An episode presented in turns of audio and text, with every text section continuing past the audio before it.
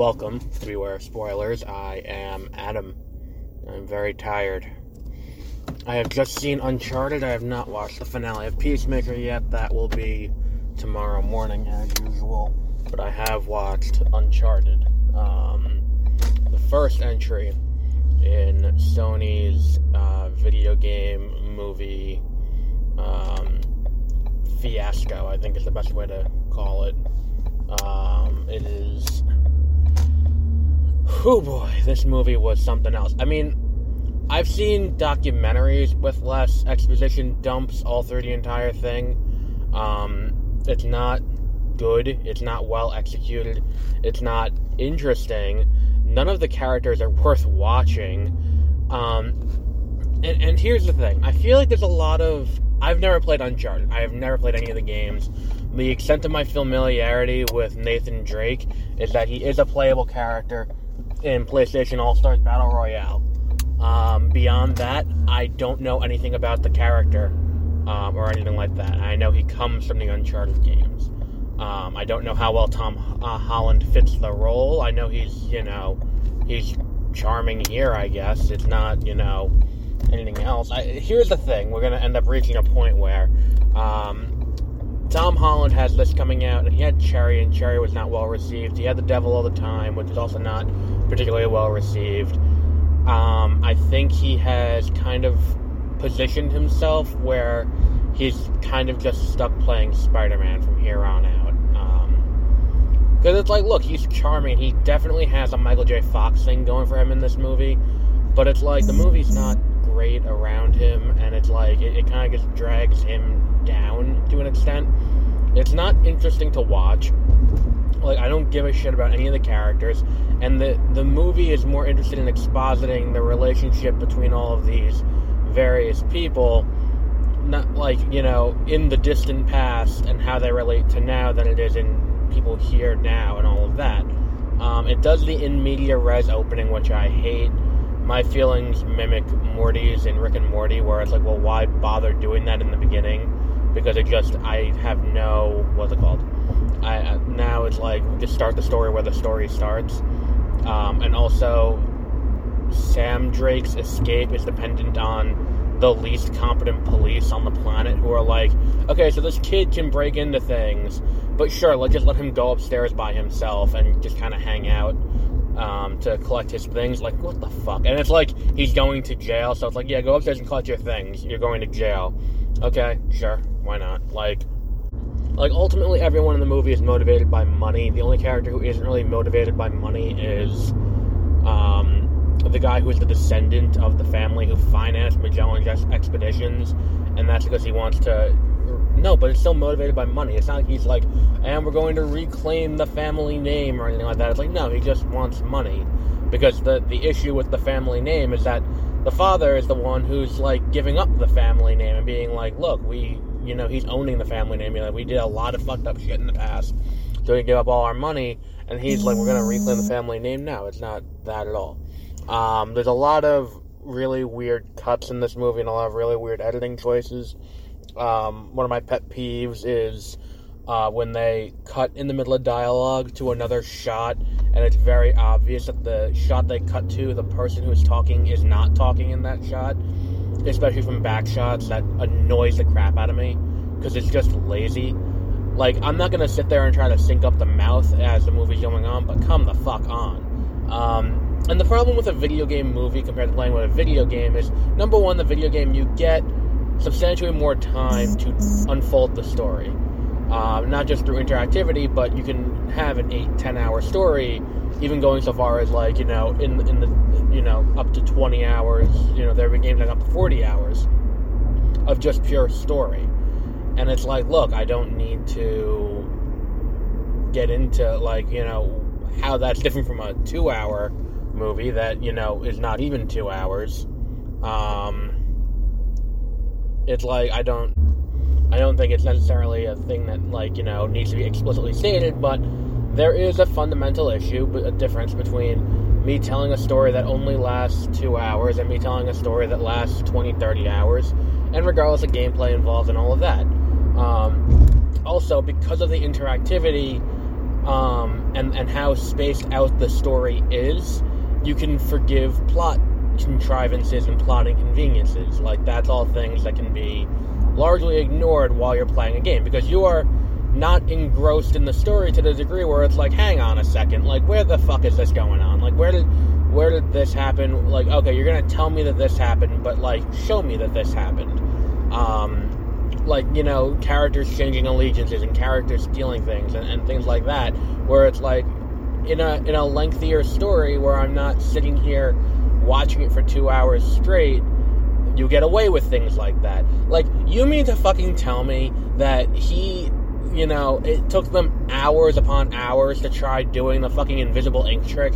Like, come the fuck on. Like, that's so, it is, it is annoying how much screen time they devote to nonsense like that. Where it's just things like, come on, you're supposed to be like the world's greatest treasure hunter, and you don't figure out that you can do all this. And there are things that, like, you know, watching it, you know, if you're playing a video game, you're willing to put aside because there is a certain like disconnect between reality and the game because the game doesn't look real. Like they, like you know, as, as real as graphics get, there still is a I am playing a video game. This is not real life.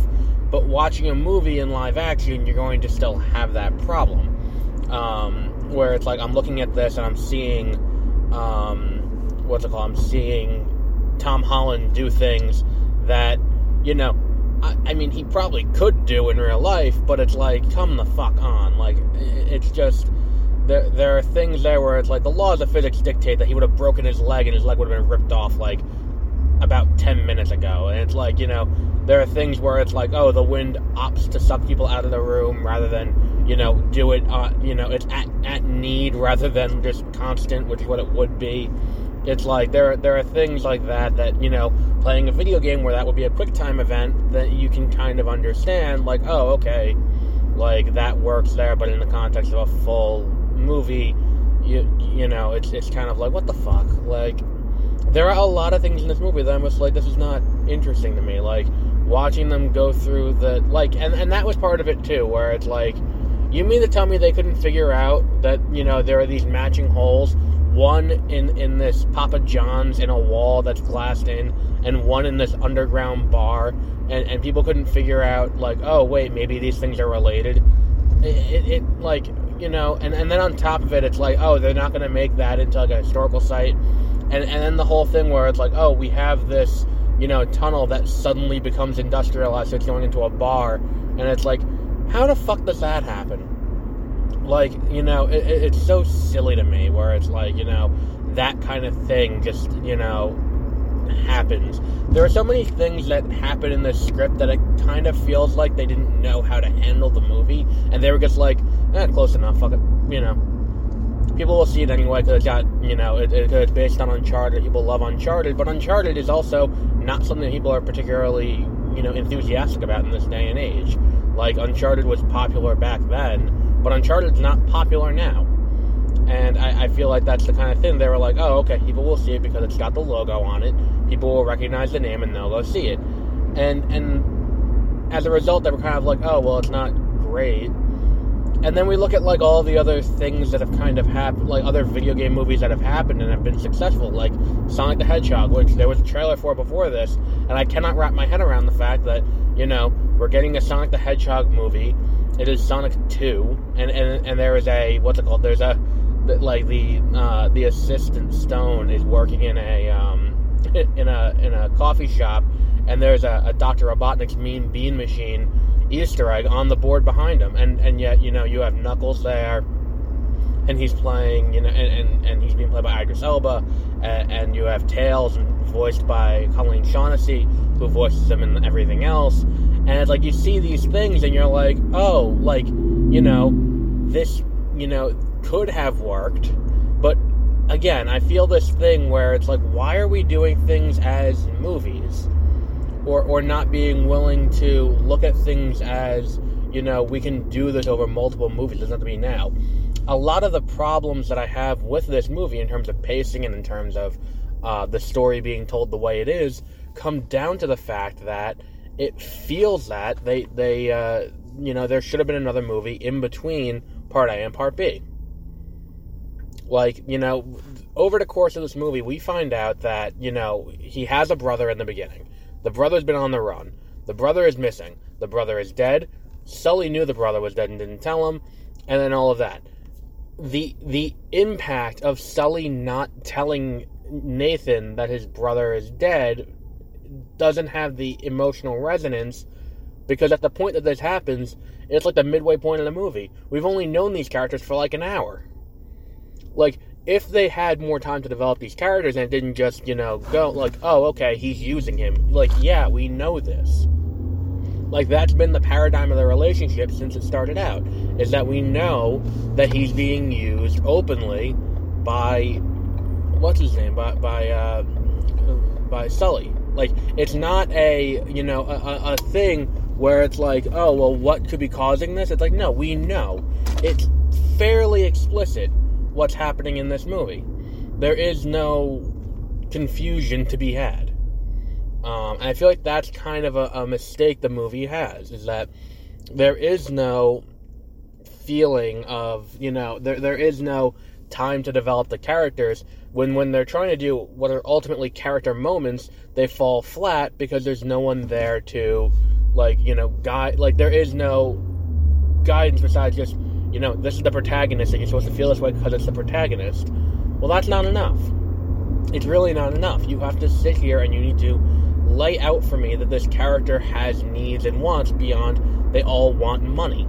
That that's not enough to cut a conflict of the movie out of it's like, oh, all these people want money and they're all willing to double cross each other. It's like, well, you know what? The problem is, it's like everyone could. It's so stupid. Where it's like, you know, you got four billion dollars in play. It's not like it was four million. It's four billion with a B. Like, they, there is a, you know, there there is a world in which that's a shareable amount of money among four people, like or three people, really, because you know the other girl whose name I'm forgetting doesn't have a what's it called? Doesn't have a uh, a, a, cut in this with Sully and and I won't say Mike, but Nathan. Like, and that's a big part of it. Where it's like if they just all work together, a three way split of fi- of five billion dollars is a pretty good cut. Like, it, it's not. It's it's so stupid that it's like well, instead of all of you, it, it, it's basic game theory, which is the kind of thing that has been popping up more and more in movies and in video games and in TV. This idea of you know using political game theory as like a thing, where it's like, look, why are we sitting here and, and like we keep bringing this bullshit up? And they didn't bring it up in this movie, but it's one of those things that becomes so prevalent now. It's like the fucking black hole and the paper with the pen going through it in terms of explaining it. Like in an iterated game, it just makes sense to work together to, to get the thing. It's the prisoner's dilemma. It's it, it, it is so stupid that we're all sitting here and it's like, oh well, they're all just gonna keep double crossing the entire movie. It gets boring because then there's no instance where I'm like, oh okay, you know, they're all working together. So that moment lacks importance because it's like they're just gonna double cross each other again.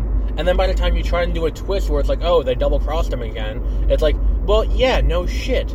It's like everyone's gonna double cross each other the entire way through the movie. There is no instance in this movie where everyone kind of works together and feels like, you know, it, it's a cohesive team besides Sully and, uh, and, and, Nathan Drake. And it, it just doesn't click right when no one is willing to put aside their differences for 10 fucking seconds and just work together. It's so annoying. Like it, that bothers me more than almost anything else in this movie is this belief that it's like, oh, okay, so everyone's just gonna work like everyone's just gonna keep double crossing each other, and and that's supposed to be interesting to me as a viewer. It's like, no, why is that interesting to me? It's not. It's all about you know develop the characters and and and like they give backstory to to Sophie was her name I, I don't remember the character's name, but the, the the British girl who hangs around with them for a little bit, um, like they, they don't give her backstory. They give her her entire backstory in like two sentences. It's like fucking Katana in the Suicide Squad. Like, I, I, I don't understand. I genuinely do not understand how it's like you can think that this movie will work. Like, at what point in the process are you like, we could really, really, really look at the script a little bit and maybe work on it a little bit, see if we can come up with a plan that's going to, to work a little bit better? No, they just kind of put it out the way it is, and we're like, fuck it, good enough, you know. The movie will be seen if it gets seen. If it doesn't get seen, it doesn't get seen. Who cares? They, they, they made the movie. And I think that, like, again, I find myself looking at the PlayStation logo the same way I looked at the, uh, the, the logo for DC Comics that first time. And it's like, you know, oh, this is really cool. I, I love the you know the idea of like oh here are all these characters you recognize. Here's Horizon Zero Dawn getting a little plug the week before the movie comes or the day before the movie comes out. Here's God of War. Here's um here's uh you know like uh, I think I think Sackboy was in there from from uh, Little Big Planet. Like here is PlayStation like Ratchet and Clank are there. And I'm like cool. I like this but the thing is, much like the DC one, it's like, well, here's all these cool ideas that we could do cinematically, but we're not gonna. So, like, you know, get the fuck ready for that. Um, yeah, I just. It'll be interesting to see if DC plays that before, plays that logo before the Batman. Um, and, and I do like, too, that before this movie, they showed the DC trailer, um, the, the, the, the one they put out last week that shows all the movies coming out that's a really good idea, I think, especially for movies that aren't coming out for a while. Now you have Aquaman being talked about after people going to see theaters, like, oh shit, I didn't know there was an Aquaman movie coming out. Yeah, it's coming out at the end of this, you know, at the end of this year, but you already people talking about it now. Same thing with The Flash. Same thing with, um, you know, Black Adam, where you don't have a full trailer, but you have this little snippet which is enough to generate interest moving forward. Uh, it's kind of like, and, and then on top of it, like, you know, they, they ran two trailers for um, Lightyear, but didn't run any for Multiverse of Madness, which feels like a misstep on Disney's part, unless it was just a fuck up. Which is entirely possible that that's why that, that happened the way it did. Because I've never seen them run two trailers for the same movie before the movie starts. It feels a little bit like an, an odd decision to do that. Um, let's see, what else is there to address with this movie? Um, the in media res, I think I, I very briefly touched on it, where it's like, you know, what you do when you do that as a filmmaker is you immediately remove all stakes for any character who we've seen in the, you know, beginning part. So we see Nathan Drake in that beginning part because it's the scene from the commercial of him on the, you know, the supply drops um, hanging off the back of the plane. So it starts there. And okay, cool. And then we got to move up until that point. But we, like, okay, so now everything up until that point we know he lives through because he, like, he's there for that part. If he wasn't there when we get to that part, like, you get what I'm saying? Where it's like, if you're gonna start at that point, you're gonna tell me that he's alive later on in the movie, then sitting here and being like, oh my god, he's gonna drown. It's like, well, number one, I'm not five years old, and I know he's not gonna drown. Number two, I know he's alive later on. So that's gonna happen. And the thing is, it's like, hopefully people call fucking Tom Holland and Mary Sue in this, because he, you know, he, he can fight everyone, no problem. And, and again, I talked about the, the editing. I think there's definitely a question to be had about how there's definitely the most PG 13 neck slit in history, where it's like there's no blood from a guy getting his net, uh, his throat cut, and it's it's it's one of those things where it's not a major thing, but it is a, a thing where it's like, come the fuck on. I know you're trying to keep a PG 13, but maybe kill him a different way. Like I get that her weapon is a, a blade, but like, come the fuck on. Like you know, just use a gun in that scene. And I think that that, that scene would work either way. If like, it, it works just as well if she just pulls the gun from the other side of the room and just shoots him, or goes up behind him and shoots him, rather than doing the you know the other thing. I don't think they need to like do what they do in this movie, which is like you know have him cut his throat, uh, have her cut his throat, and then just leave him there, and then it's like, but you know, there would be blood if that happened because there's blood coming out of that artery. That's how you die immediately It's the blood that would be going to your brain that is now cut off. Like, that's how that death happens that quickly. Don't see Uncharted. It's not worth the time or the energy or the effort to see. It's not entertaining. It's not fun. It's not worth watching. Um, but we'll wrap up there for today. So until next episode, have a great rest of your week.